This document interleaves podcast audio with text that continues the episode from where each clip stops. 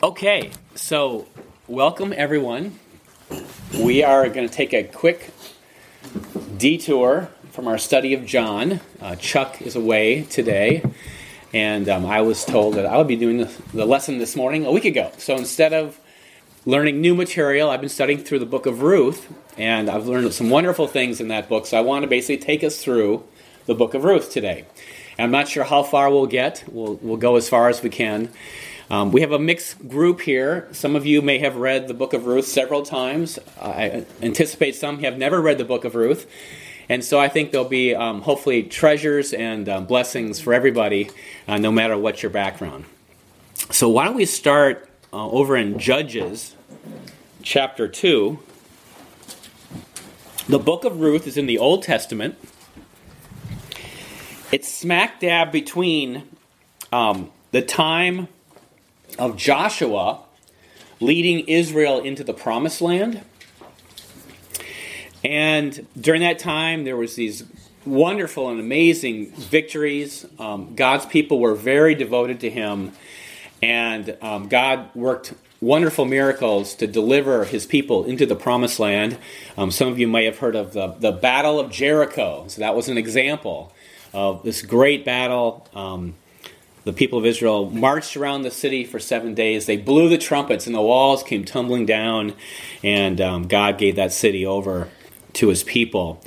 Um, but wonderful victories. And then we have that time, and then we have the period of the judges, which is the period in which Ruth, the book of Ruth, has been written. And then after that, we have the time of the kings. So that would be King David. Um, and then, unfortunately, when God's people went astray, and the divided kingdom where God's people left God and God left them, and they were led into captivity. So Judges is this time right between kind of this really victorious time and a pretty horrible time, and uh, it's a time when people are well. Let's let's read about it here in verse six. You'll see here this is a very tragic scripture, and you'll see the downfall of of the people of God's people. And in verse chapter 2 and verse 6, this is where Joshua has just sent people into the promised land. It reads, And when Joshua had dismissed the people, each man went to his inheritance to take possession of his land. So the people served the Lord all the days of Joshua, and all the days of the elders who outlived Joshua, who saw every great deed the Lord did for Israel. Now Joshua the son of Nun, the servant of the Lord, died at 110 years old, and then buried and they buried him within the border of his inheritance at Timnath Heres on Mount Ephraim on the north side of Mount Gaash. And when all that generation were laid with their fathers, another generation arose after them who did not know the Lord nor the work he had done for Israel. So this is what happened to the people that a generation had seen the victories with Joshua, the, Joshua and the elders that had led with them. When they died off, it was the next generation that came in that forgot God, forgot the great works, and that led to their demise and decline. So this is the setting in which the story of Ruth appears during this time of Judges. And Ruth is just this really wonderful story and it really, while the book is aptly named, Ruth is, is really the heroine, and we're going to talk about Ruth and all her amazing qualities and her courage and the things she did. But she has a wonderful supporting cast um, of Naomi and Boaz, who I think were equal. I think the book could have been named Boaz or perhaps Naomi because of their character and, and the things we can learn from them. So we're going to read through the book of Ruth and we're going to break it down in a couple sections. And again, we'll see how far we get. So let's turn over to Ruth. It's actually four chapters long. So it's a little bit more reading, but it's a very exciting story. And we'll read chapters 1 and 2. And I'm reading from a translation based on the Septuagint. So um, it's close, but a little bit different than perhaps the ESV or NIV or maybe some of the translations other people are reading. Chapter 1 In the days of the judges, there was a famine in the land. And a man went from Bethlehem to Judah to sojourn in the country of Moab, and his wife and his sons. The name of the man was Elimelech and the name of his wife was Naomi, and the names of his two sons were Mahlon and Chilion, Ephrathites from Bethlehem of Judah. And they went to the country of Moab and remained there. Then Elimelech, Naomi's husband, died, and she was left there with her two sons. They took for themselves wives of the women of Moab. The name of the one was Orpah, and the name of the other was Ruth. And they dwelt there about ten years. Then both Mahlon and Chilion also died, so the woman survived her two sons and her husband. Then she, Naomi, arose with her two daughters in law and returned from the country of Moab. For she had heard in the country of Moab that the Lord was watching over his people by giving them bread. Therefore, she and her two daughters in law left the place where she was and returned to the land of Judah. And Naomi said to her two daughters in law, Go, return each to your mother's house. May the Lord have mercy on you, as you have dealt with the dead and with me. The Lord grant that you may find rest, each in the house of her husband. Then Naomi kissed them, and they lifted up their voices and wept. And they said to her, We will return with you to your people. But Naomi said, Turn back, my daughters. Why do you desire to go with me? Are there still sons in my womb, that they may be your husbands? Turn back, my daughters, for I am too old to have a husband. For I say, if I married and should bear a son, would you wait for them until they were grown? Would you restrain yourselves from having husbands? No, my daughters, for it grieves me very much for your sakes that the hand of the Lord has gone out from within me. Then they lifted up their voices and again wept. Orpah kissed her mother in law and returned to her people, but Ruth followed her. And Naomi said to Ruth, Look, your sister in law has returned to your, her people and to her gods. Return after your sister in law. But Ruth said, Do not ask me to leave you or turn back from you from following you, for wherever you go, I will go, and wherever you lodge, I will lodge. Your people shall be my people, and your God my God. And wherever you die, I will die, and there I will be buried. May the Lord cause this to happen to me, and more also, if anything but death parts you and me. When Naomi saw that she was determined to go with her, she ended her conversation with her. Now the two of them went until they came to Bethlehem, and the whole city shouted because of them and said, Is this Naomi? And she said to them, Do not call me Naomi, call me bitter for the Almighty has dealt very bitterly with me. I went out full, and the Lord has brought me home empty. Why do you call me Naomi, since the Lord has humbled me, and the Almighty has afflicted me? So Naomi returned, and Ruth the Moabite woman returned with her, her daughter in law, who returned from the country of Moab. Now they came to Bethlehem at the beginning of barley harvest. There was a relative of Naomi's husband, a man of great wealth, of the family of Elimelech. His name was Boaz.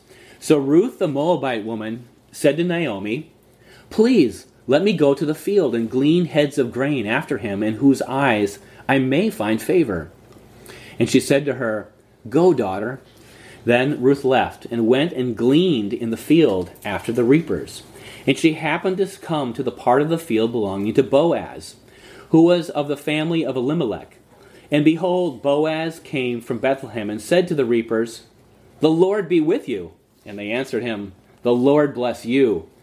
Then Boaz said to his servant, who was in charge of the reapers, Whose young woman is this? So the servant who was in charge of the reapers answered and said, It is the young Moabite woman who came back with Naomi from the country of Moab.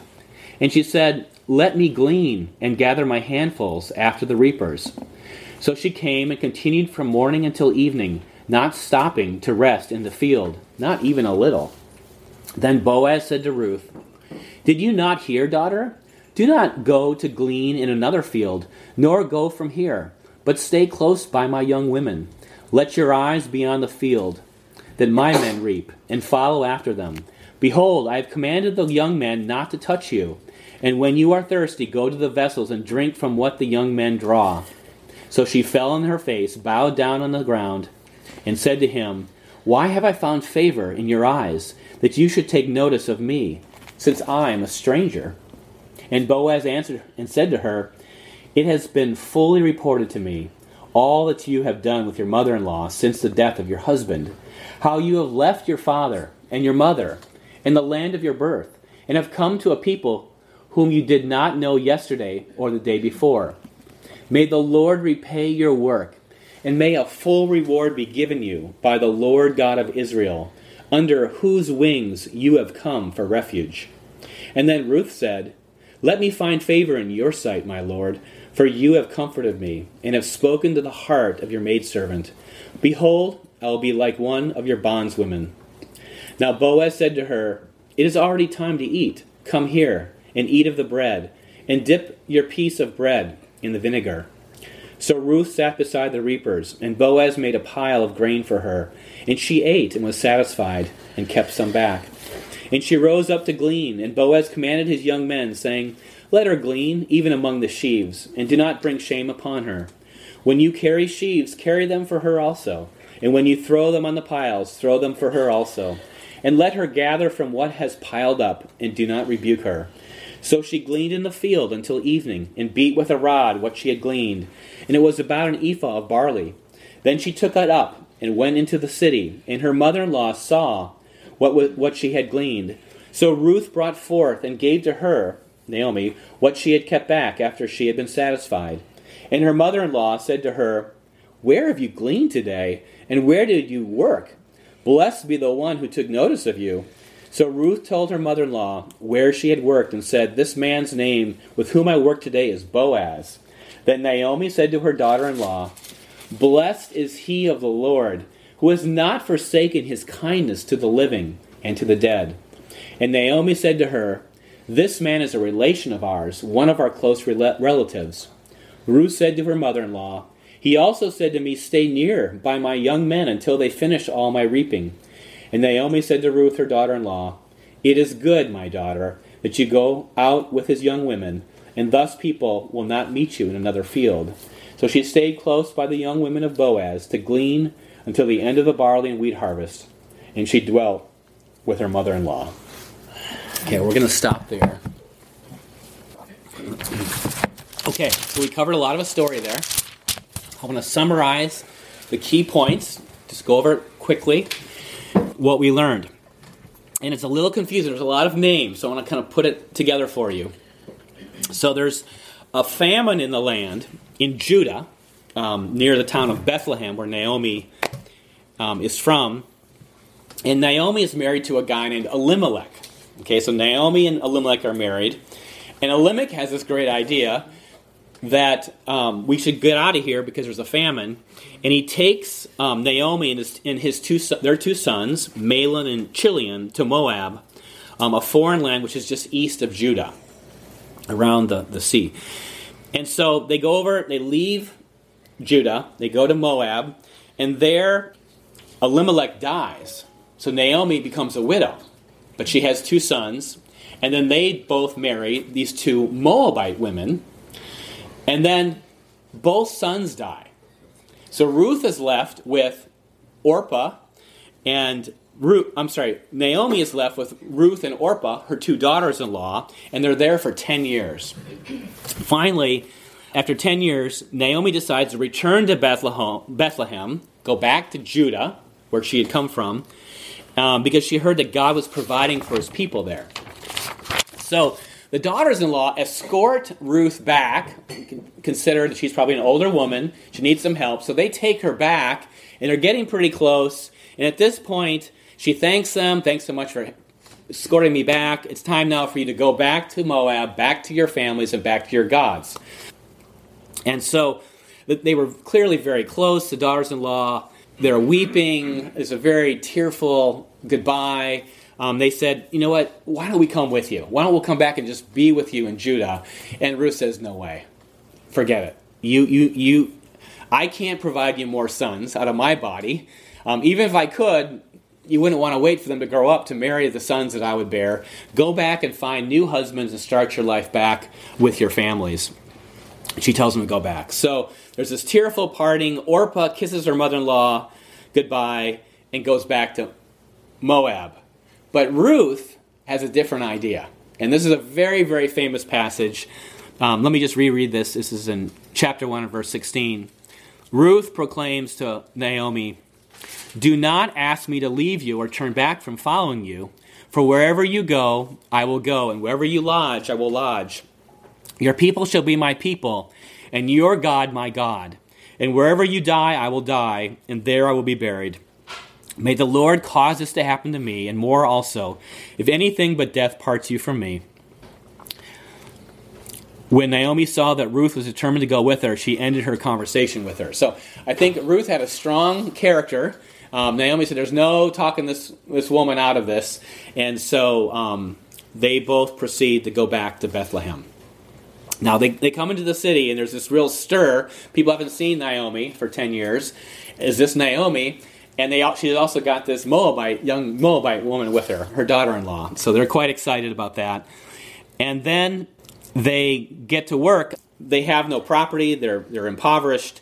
And so Ruth goes out and starts looking for work. She finds a wealthy and righteous relative. His name is Boaz. And uh, Boaz is, is harvesting um, the barley, the wheat, and he has uh, he's a rich man, but also a righteous man, and he has reapers which harvest the wheat, but he also allows gleaners. So the gleaners come behind the reapers. So when you when you you know when you're reaping, when you're picking pro- produce or wheat, um, you're trying to get as much as you can, um, but you leave, you leave, some behind just out of efficiency. And the gleaners would come up behind and pick up the, the crumbs, if you will, and he'd let the poor women and um, to glean. So Ruth jumped in as a gleaner. She works all day without a break, um, takes no breaks. She catches Boaz's attention. He asks about her story. Um, someone had learned that Ruth, um, the story about Ruth being faithful to her mother in law. Boaz is very impressed. He offers Ruth protection. He says, You should stay in my fields with my young women. Uh, my young women, my young men will not harm you, so we'll protect you. And um, he rewards her with lots of food. Um, helps her have lots of lots of grain. And so Ruth returns to Naomi at the end of the very this very long workday with all this grain. Naomi is overwhelmed with joy and gratitude to God and tells Ruth to stay close to the young women and to Boaz. Okay, so that's that's a summary of what we read so far. And I want to focus now on Naomi's character and what we can learn about Naomi. And um, let's let's think about her for a little bit. So it's hard, I think, we know a story we read a story, even the, the, the short portion we just read, we already know that things got pretty good. okay? But if you go back and let's try to put ourselves in Naomi's shoes, okay? Let's go all the way back to the famine in Judah when her husband leads her to Moab. Okay, let's talk about that. Now, how good of idea is that? That Elimelech would take his wife and his two sons to Moab. Well, well, just a little history on Moab. Moab, this country was actually an enemy of Israel. In fact, in Deuteronomy 23, um, the law instructs that no Ammonite or Moabite may enter the assembly of the Lord because they, the Moabites, did not meet with you, Israel, with bread and with water on the way when you came out of Egypt. And because they hired against you Balaam, the son of Beor, to curse you. So there's this long history of, of, of conflict um, between Moab and Israel. If you remember the story of Balak, he was hired by the king, I'm sorry, the, he was the king of Moab. He hired Balaam to curse Israel. And then um, Balaam seduced Israel with the Moabite women to lead them astray from God. And this was back in Numbers 22 to 25. Interestingly, in Deuteronomy 7, there's a prohibition against Israel taking foreign wives of the different nations. Moab was not one of those. So you weren't prohibited from taking a Moabite woman, but it was Moabite. Israel was very, because of their history, were very wary of how Moab, the people from Moab, could lead their people astray. So go back to Elimelech departing Judah to go to this country. How good of an idea was that? Perhaps he was desperate for food, for survival. But what about the great deliverance of Egypt of Israel out of Egypt? What about the, the providing Israel, God's people, with manna, manna for 40 years in the desert? What about the great victories of Jericho and the promises of God that He would provide for His people if they were faithful to Him? With all this, does going to Moab make the right choice? I think when we get into desperate times and challenging times, we have to consider where we're going. Are we going to a foreign land? Are we going to foreign gods? Or are we staying faithful with God and staying faithful to his promises? I don't want to read into Elimelech's heart. I don't know all that happened there. It seems a bit strange that he would lead his family there. Naomi's response, though, 10 years later, let's look at her response in perhaps an even more desperate time. Now there's a famine in Moab, and she's lost her husband. She's lost her two sons-in-law sons. Now remember, sons were basically your retirement plan. Mm. Okay? So they were going to be providing for her and taking care of her. And they're gone. So she has no husband, no sons. She is financially destitute. Her family line is over. No children. She owns nothing. appears she's hungry. She's been away for 10 years. This is pretty dark and bleak. And what I appreciate about Naomi and one of the lessons I learned from her was how she dealt with this bleak situation. And the first part, and I think she had kind of two ways she dealt with it. One was she was extremely honest about her situation. Let's go over to Ruth 1 and verse 19. Let me read that. When she comes back to Bethlehem and she's greeted, is this not Naomi? And Naomi means my joy, my bliss, my the pleasantness of Jehovah.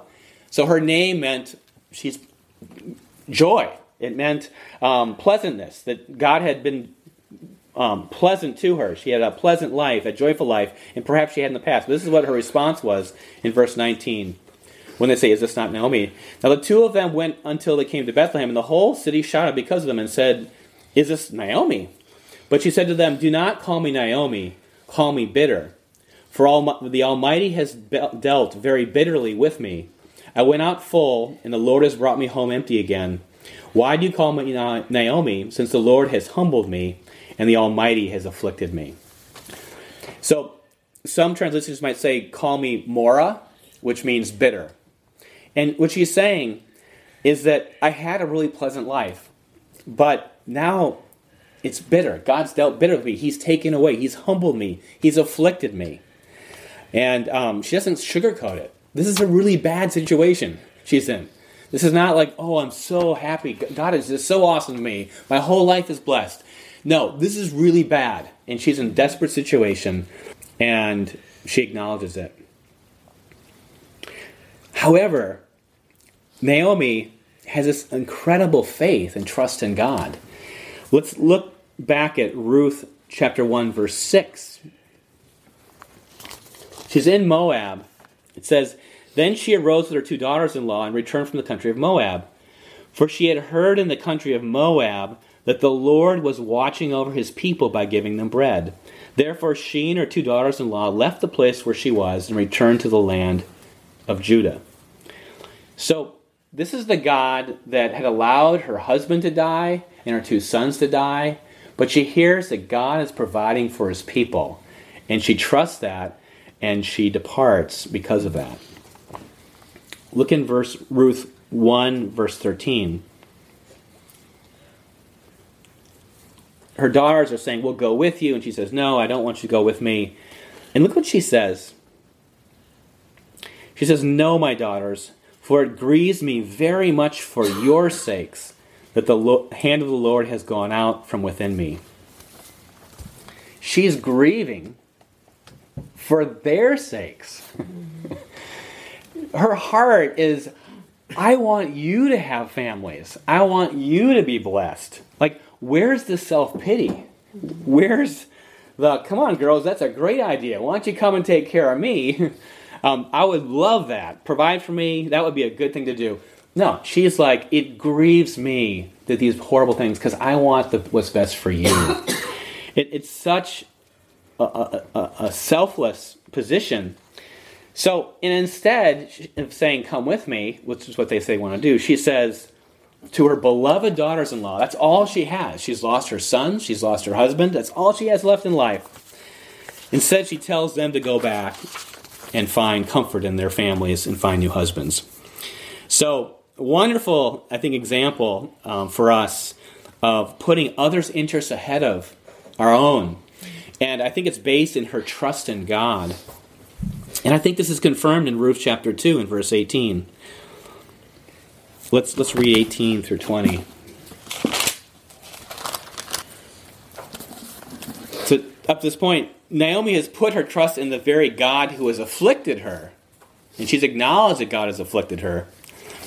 And in chapter 2 and verse 18, it says, Then she took it up. This is, so this is after um, Ruth has had this wonderful day of work and come back with all this blessing of grain. Mm-hmm. Okay, so Naomi sent her out. She has no idea where she's going.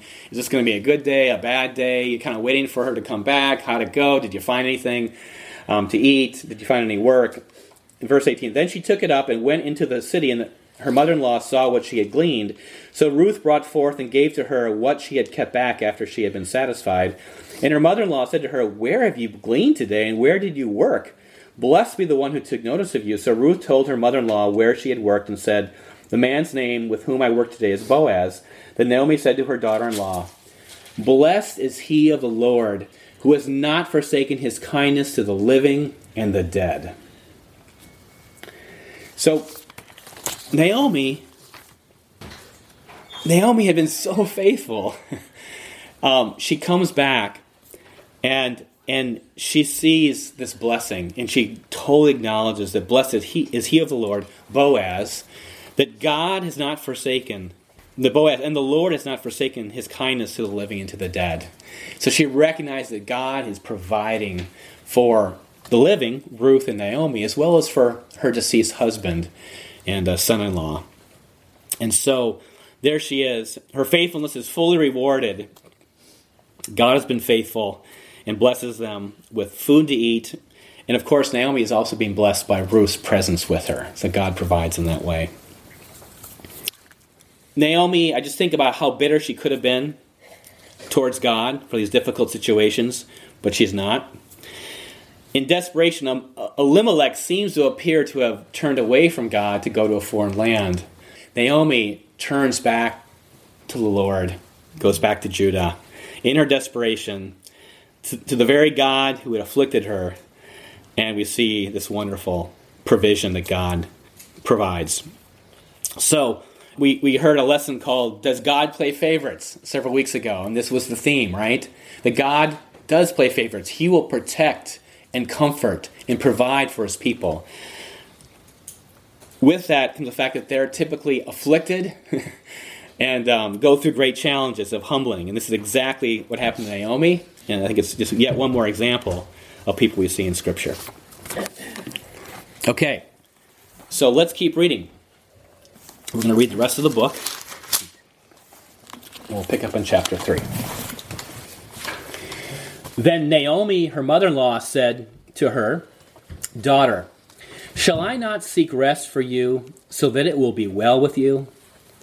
Now, Boaz, whose young women you are with, is he not our relative? In fact, he is winnowing barley tonight at the threshing floor. Therefore, wash and anoint yourself, put on your best garment, and go up to the threshing floor. But do not make yourself known to the man until he has finished drinking and eating. Then, when he lies down, take notice of the place where he lies. Then you should go in, uncover his feet, and lie down, and he will tell you what you should do. And Ruth said to her, I will do everything you say. So she went down to the threshing floor and did according to all her mother in law instructed her. And Boaz ate, and his heart was cheerful. He went to lie down at the end of the heap of grain. And she came softly and uncovered his feet. Now it happened at midnight that the man was startled and disturbed, for there was a woman lying at his feet. And he said, Who are you? Then she answered, I am Ruth, your maidservant. Take your maidservant under your wing, for you are a close relative. Then Boaz said, Blessed are you of the Lord God, daughter. For you have shown more kindness at the end than at the beginning, in that you did not go after young men, whether rich or poor. And now, daughter, do not fear. I will do for you all you request, for the whole tribe of my people knows that you are a virtuous woman. Now, it is true I'm a close relative. However, there is a relative closer than I. Stay here for the night, and in the morning, if he performs the duty of a kinsman for you, we will let him do it. But if he does not wish to perform the duty for you, then as the Lord lives, I will perform the duty for you. Lie down until morning. So she lay at his feet until morning. And she rose before anyone could recognize another. Then Boaz said, Do not let it be known that a woman came to the threshing floor. And he said to her, Bring the apron that is around you. And she held it, she measured six ephahs of barley, and laid it on her. Then she went into the city. So when they she came to her mother in law, she said, Is that you, my daughter? Then Ruth told her all the man had done for her. And she said to her, He gave me these six ephahs of barley. For he said to me, Do not go empty handed to your mother in law. Then he, she said, Sit still, daughter, until you know how the matter will turn out. For the man will not rest until he has concluded the matter today. Boaz went up to the gate and sat there. And behold, the close relative of whom Boaz was, had spoken was passing. So Boaz said to him, Come aside, sir, sit down here. So he came aside and sat down. And Boaz took ten men of the elders of the city and said, Sit down here. So they sat down. Then Boaz said to the relative, As to the field which was our brother, brother Elimelech's, which was given to Naomi, now returning from the land of Moab, I said I would inform you, saying, Buy it back in the presence of the inhabitants and the elders of my people.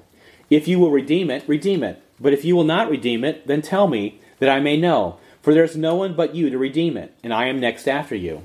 And he said, I am here. I will redeem it. Then Boaz said, On the day you buy the field from the hand of Naomi, and from Ruth the Moabite woman, the wife of the deceased, you must take her as well, so as to raise up the name of the dead through his inheritance. And the close relative said, I cannot redeem it for myself, lest I ruin my own inheritance. You redeem my right of redemption for yourself, for I cannot redeem it. Now, this was the legal custom in former times of Israel concerning redemption, and for a bargain to confirm every word a man took off his sandal and gave it to his neighbor, who redeemed his right. And this was a testimony in Israel. And the close relative said to Boaz, Buy my right of redemption for yourself. So he took off his sandal and gave it to him. And Boaz said to the elders and all the people, You are witnesses today that I have bought all that was Elimelech's, and all that was Chilion's and Mahlon's from the hand of Naomi. Moreover, I bought for myself to be my wife Ruth the Moabite woman, the wife of Mahlon, to raise up the name of the dead through his inheritance, so the name of the dead may not be cut off from among his brethren and from the tribe of his people. You are witnesses today. And all the people who were at the gate said, We are witnesses. And the elders said, May the Lord make the woman who is coming to your house like Rachel and Leah, who together built the house of Israel and wrought mightily of Ephrathah. She, she will have a name in Bethlehem. And out of the seed which the Lord will give you from this young woman, may your house be like the house of Perez, whom Tamar bore to Judah. So Boaz took Ruth, and she became his wife. And when he went into her, the Lord gave her conception, and she bore a son. Then the women said to Naomi, Blessed be the Lord, who has not suffered a redeemer to fail you this day, even to make your name famous in Israel. And he will be to you a restorer of life and a nourisher of your old age for your daughter in law, who loves you, who is better to you than seven sons, has borne him. Then Naomi took the child and laid him on her bosom, and became a nurse for him. And the neighbors themselves gave him a name, saying, Of son is born to Naomi. And they called his name Obed. This is the father of Jesse, the father of David. Now, this is the genealogy of Perez. Perez begot Hezron, Hezron begot Ram, and Ram begot Amminadab. And Amminadab begot Nahshon, and Nahshon begot Salmon, Salmon begot Boaz, and Boaz begot Obed, Obed begot Jesse, and Jesse begot David. Okay. We got through the book of Ruth. So let's summarize what happened. Naomi realizes there's more to be done here than just getting some food. Okay? And she tells Ruth to wash, anoint herself, put on her best clothes, and go in secret and lay at Boaz's feet at night. And she tells Ruth, He will tell you what you should do. Okay? Interesting request. And Ruth does exactly what Naomi tells her. So Boaz has this nice meal. His heart becomes cheerful. Perhaps he had a glass of wine or two. He finds his bed in a heap of grain and wakes up in the middle of the night. It says he was, quote, startled and disturbed, for there was a woman lying at his feet. Okay? So this would be an interesting scene um, to witness. Um, he wakes up, there's this young woman at his feet. She's anointed, she's in her best clothing, and she's washed. He asks her, Who are you? In her answer, she says, Take your maidservant under your wing, for you are a close relative. She's basically proposing to him.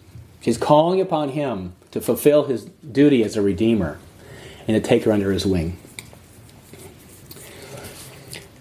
Boaz recognizes Ruth as a righteous character. She's provided for her mother in law. She's not chased after younger men, whether rich or poor. And she's offered herself to him, an older man, so that her mother in law can and she can be rescued from their plight, their life situation, brought into his family, and continue the line of their deceased husband and, and father in law. And so he recognized her character. Then he realizes there's a problem, that he's actually not the redeemer. He's not the one that can step in to perform this responsibility. There's someone closer to, to him, a closer relative than he. So he sends this Ruth. He sends Ruth home with a bunch of grain, more grain. Uh, apparently, a sign that he will not rest until he settles the matter. And in fact, that's the case.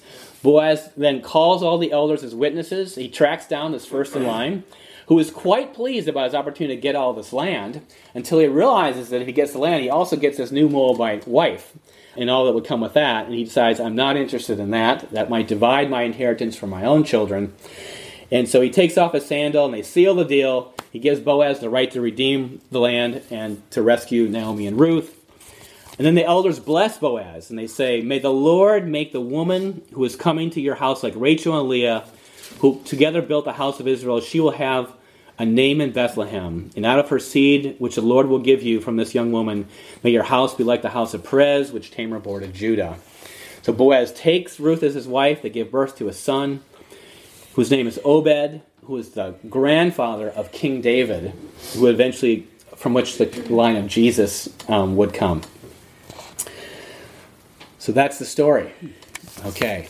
So let's now turn to Boaz. I think there's some just wonderful things we can learn from Boaz, this man who plays a very prominent role in the story. Let's turn over to Deuteronomy 24.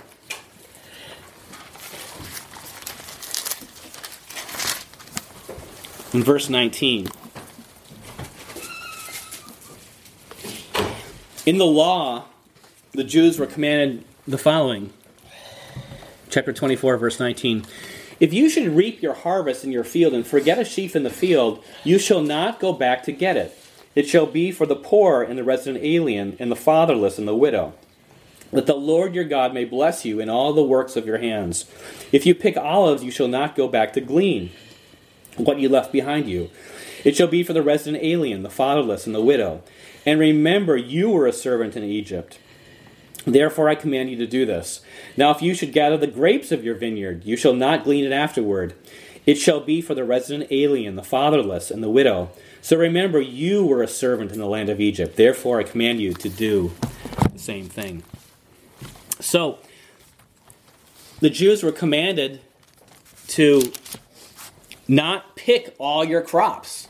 You should allow some to be left behind so that the widow, the orphan, the poor, the foreigner in, the, in this land would have something to eat, that they could come and glean and eat. And, and why does it say it? He says, well, the reason was because you were foreigners in Egypt. You were living in a land that was not your own. And I provided for you. Now, that was a pretty harsh situation, but God provided and, and delivered them as well. And so that's in the law. So Boaz is just living this out. He's allowing the widows. I mean, think about it. Ruth is a widow, she's a foreigner, and she's poor. She's all of those. And, and Boaz's heart is to put this into practice. And remember the context. This is a time when all of Israel is, in, during Judges, is kind of drifting away from God. Boaz is not. Boaz is putting into practice the law here to take care of the poor and those in need. I appreciate his obedience, but really it's his love and action. He's living out his faith. You know, our faith is not just what we believe in our heads, it's what we do with our lives and how we take care of each other. We could spend a whole lesson on what Jesus taught about taking care of those in need and his example, but we see it in Jesus' life. We see it all throughout the scriptures. There's a gentleman in my neighborhood, our neighborhood. He's, boy, maybe he's 80 years old. And he comes through and he picks up the cans um, from our recycling bins. It's a very humbling thing. And he smiles, and it, we're in a very kind of, we're not in a rich neighborhood, but in, in, in terms of the whole world, we're in a nice neighborhood. And he, it's a very, I would say almost an intimate thing because he, he, you realize this could be my father. This could be me. This, this, we don't know what his life situation is, but he's taking the gleanings basically picking stuff out of our trash to support himself. And it's a very humbling thing. And he's so cheerful, he's so humble. And it makes me feel makes me feel humble, it makes me feel grateful, also wanting to help. There's something very powerful about this this this connecting in real life. It's a very different experience than when I just write out a check to some charity. You know, this is a very intimate connection uh, with somebody. And this was the gleaning that was going on in Boaz's field. The other thing I preached about Boaz was he seems to be a great boss. you know, he walks into his field and he says, The Lord be with you to his workers. and they respond, The Lord bless you.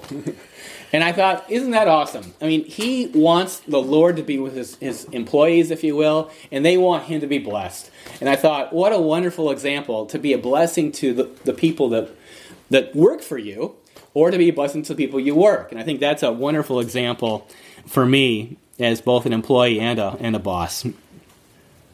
Integrity. I think Boaz has amazing, amazing integrity.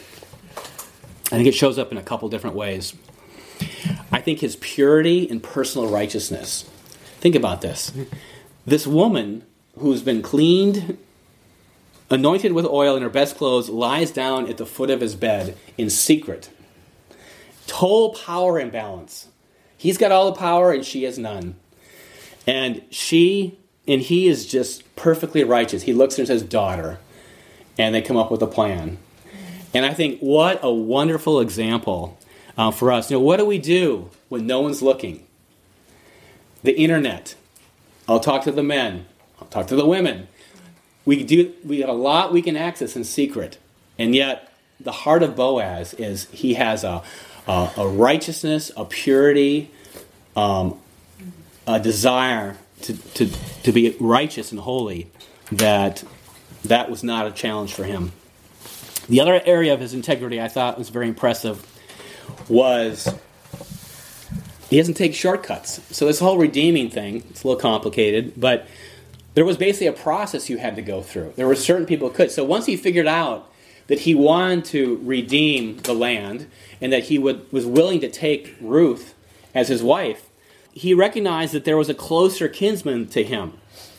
And he said, Look, Ruth, if he redeems you, we'll let it be. But if not, I'll do it. And I thought, wow, that's great. Because I think at this point, probably, he was pretty excited, perhaps, to marry Ruth. But he realized, I can't do this my way. There's a way this has to be done. I'm going to trust this to God. And I'm going to go through the process at the risk of losing what I want. And he did, and it worked out wonderfully. It may not have worked that way, but it was. But he was going to take no shortcuts, and he did it right. And he showed tremendous patience and let God play it out the way God would play it out. we of course have to talk about Boaz as the redeemer. And there's two things going on here in this story.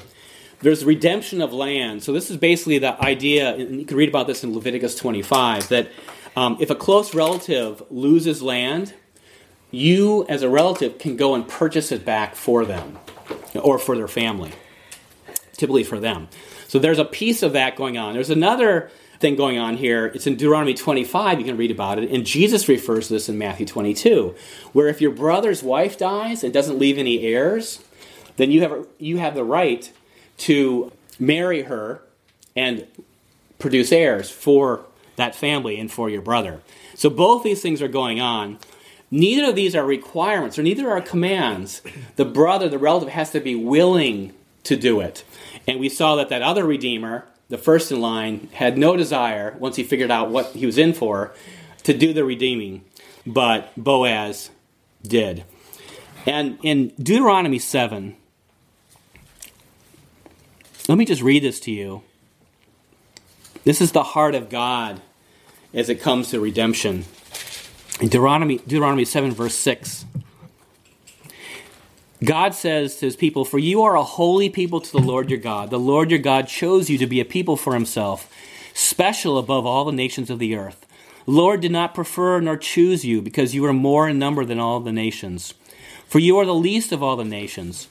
But because the Lord loves you, and because he would keep the oath he swore to your fathers, the Lord brought you out with a mighty hand and redeemed you from the house of bondage, from the hand of Pharaoh the king of Egypt.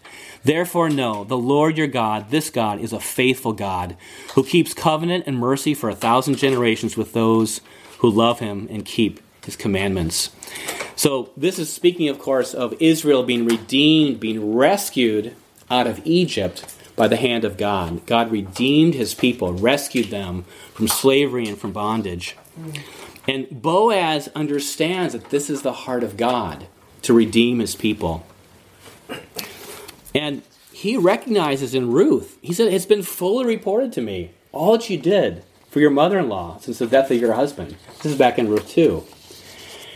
And he says to Ruth, May the Lord repay your work and may a full reward be given you by the Lord God of Israel, under whose wings you have come for refuge. Boaz recognized that Ruth had left her home, left her God, had turned to the one true God, had left her family, had come to take care of Naomi. And he knew the heart of God. He knew that God would provide refuge under God's wings. It was so much Boaz's heart that he himself honored that. He was the refuge that God would provide for Ruth. And Boaz knew that God had honored Ruth's actions. So, Boaz, what a wonderful example of, of a protector, a provider, a rescuer for, for Ruth and Naomi. And I think we have to ask where do we where did Boaz get this character? Where, where did this come from? Like, who is this guy? I mean, sometimes you just meet people who just are different. They have a different spirit, and whatever happened uh, uh, in their lives perhaps molded and shaped them to be that. But this guy, in a time that's getting to be somewhat bleak, is a real example of integrity, of righteousness. And I just want to suggest maybe one influence. We go over to Matthew 1. In Matthew 1, we, we find out the genealogy of Jesus.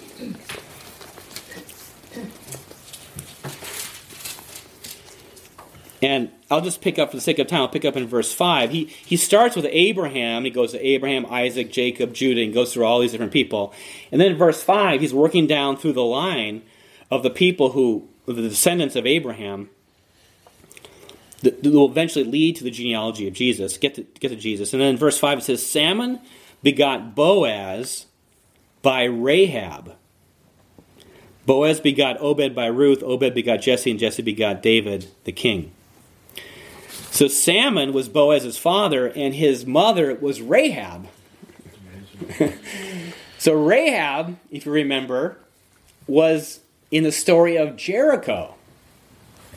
And she was the prostitute that had basically hidden the, the spies because she feared God. She heard about the, the God of, of the Israelites and how powerful he was, and she had such faith that he was that she risked her own life to hide the spies and to protect them. And then she and her whole family were saved in that in that story when Jericho was destroyed. And so, can you imagine the the growing up with your mother as Rahab. Can you imagine the, the dinner conversations you might have had you might have had with her? Mm-hmm. The stories you might have heard. I mean, Rahab perhaps was married young. Here we have her son, who was, seems to be Boaz seems to be elderly at this point. But wonderful, wonderful stories, I'm sure. But a couple things I thought about. Rahab is lifted up. You can read about her in Hebrews 11. She's lifted up as an example of faith for us, for Christians. But she's held up for her fear of God. Mm-hmm. She feared God and knew God. And I think about Boaz's integrity. You know, integrity is all about what happens when no one's looking. And he had an integrity, I think he had a fear, an honor of one God's honor above all things. Perhaps he got some of that from Rahab, his mom. And I think about this whole idea, they kept mentioning in Ruth, Ruth the Moabite. Ruth the Moabite, the Moabite. It's, it's all over. She was a foreigner. Moab was not a, a, a, name that the Israelites would say, oh, that's what a great people. But Boaz had no problem taking in Ruth, a foreigner. His mom was a prostitute. He knew God loved all people. He didn't, God doesn't care what your background is. He doesn't care if you're rich, if you're poor, if you're high society, low society, whatever even that means. God loves everybody. And that was God that's always been God's heart. And Boaz saw that and knew that perhaps from his mother, who was held up in Hebrews 11 as a model for all Christians today. Um, so you might mention she had been a prostitute. She had been a prostitute. Thank you. She came out of that. That's right. So, so that's Boaz. And so in the last five minutes, we're going to talk about Ruth there's so much to say about Ruth, and I want to just share a few things that I've learned. I learned I'm, I'm inspired by her. The first was clearly, of course, her care and concern and love for her mother-in-law. We see this lived out throughout those pages of the, the short story. And in Exodus, we read that we should we are commanded to honor your mother and father that it may go well with you and your days may be long upon the good land the Lord your God is giving to you. In Ephesians 6, we're told by Paul this is the first command with a promise. Ruth takes it to a whole nother level. She honors her mother in law, not just her mother and father, but her in laws. And I think that's a wonderful example for us. Ruth, I'm inspired by her hard work. It says he, she worked all day without a break. She provided for Naomi. This is a woman determined and gave it her all. In fact, when she told Naomi she was going to go with her, said Naomi just stop the conversation. She knew Ruth was going to have her way. this woman used her character, her strength for God to accomplish his purposes, and I think that's that's inspiring to me. I'm also inspired by her humility. She was humble with Naomi. She listened and took instruction. She was incredibly humble with Boaz. She fell to her face, Make me like one of your bondservants. This was her heart. She lived that out. And then, of course, her courage. Incredible courage. She, again, we know the end of the story, but Ruth left her homeland, her family, the familiar, to follow Naomi and Naomi's God. And the fruit of Naomi's God at that point that she had seen was the death of Naomi's husband and her two sons. But there was something in Naomi, there was a truth faith in there that she saw and she this is that was enough for Ruth. And she left all that she knew to follow and to go with Naomi. I think the courage as well to, to go at night to lay at Boaz's feet. I think that was very courageous, very gutsy, and um, was rewarded by God. So to close, what did God do with these three? This little community in Bethlehem, during a time when a lot of Israel was going the wrong way, God brings together the son of a former prostitute, two widows, one is a Moabite, to produce the marriage of Boaz and Ruth, who would produce the line of David and of Jesus. And I think it's well summed up at the end of Ruth in verse 12. When Obed is born, the women bless Naomi. They say, Blessed be the Lord, who has not suffered a redeemer, referring to Obed, to fail you this day, even to make your name famous in Israel. And he will be to you a restorer of life and a nourisher of your old age for your daughter in law, who loves you, who is better to you than seven sons. She has borne him. So, May it be said about us as men that we are restorers of life and nourishers of our parents in our old age. May, as women, as daughters in law, that we are better than seven sons. That's an upward call. But of course, we can't help to see Jesus, the ultimate restorer and nourisher of life, the great Redeemer who would come out of this line, out of these faithful people during this difficult time. Amen.